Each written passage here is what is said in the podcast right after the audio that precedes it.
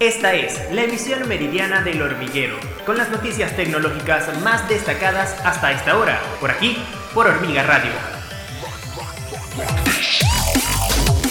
Hola, bienvenidos a una nueva emisión meridiana del Hormiguero. Yo soy Rosabel Melián, quien les acompaña nuevamente y de inmediato las notas más destacadas hasta esta hora. Huawei anunciará novedades el próximo veintisiete de julio en un evento donde también presentará la actualización del sistema operativo propio de su ecosistema Harmony O S tres. El veintisiete de julio, la compañía desbloqueará el nuevo significado de la innovación, que se centra en el concepto de superdispositivo para ampliar las posibilidades de colaboración de sus dispositivos a fin de potenciar la creatividad de los usuarios.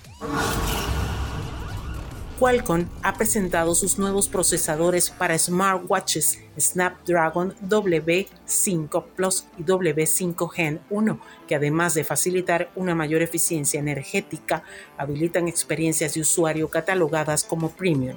Los nuevos chips de Qualcomm están fabricados con un proceso de cuatro nanómetros, lo que les permite reducir el consumo energético teniendo un rendimiento destacado y habilitar diseños de reloj más compactos y nuevas experiencias de uso.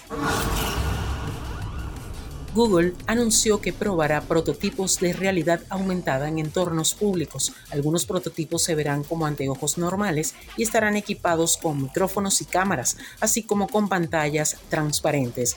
Los nuevos anteojos aún no son un producto y no están disponibles para el público, pero Google quiere probar aplicaciones como la traducción en tiempo real o mostrar las direcciones del usuario dentro de los lentes de los anteojos.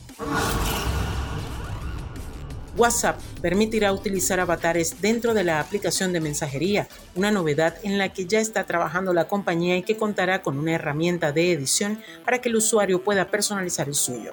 Una nueva forma de ser tú en WhatsApp es lo que propone Meta para la introducción de los avatares en su app de mensajería instantánea, ya que estos personajes podrán sustituir el rostro del usuario durante las videollamadas.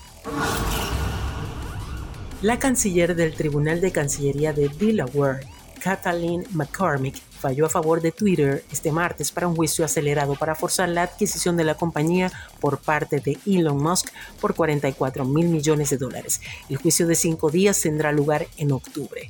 Durante la audiencia, el abogado de Twitter agregó que un cronograma de juicio rápido es imperativo para detener el daño continuo que Twitter ha experimentado debido a la incertidumbre del cierre del acuerdo y el supuesto menosprecio por parte de Musk. Y de esta manera llegamos al final de nuestro resumen informativo El Hormiguero Meridiano. Yo soy Rosabel Melián y les invito a que nos acompañen en una próxima oportunidad. Chao, chao. Esta fue la emisión meridiana del Hormiguero, por aquí, por Hormiga Radio.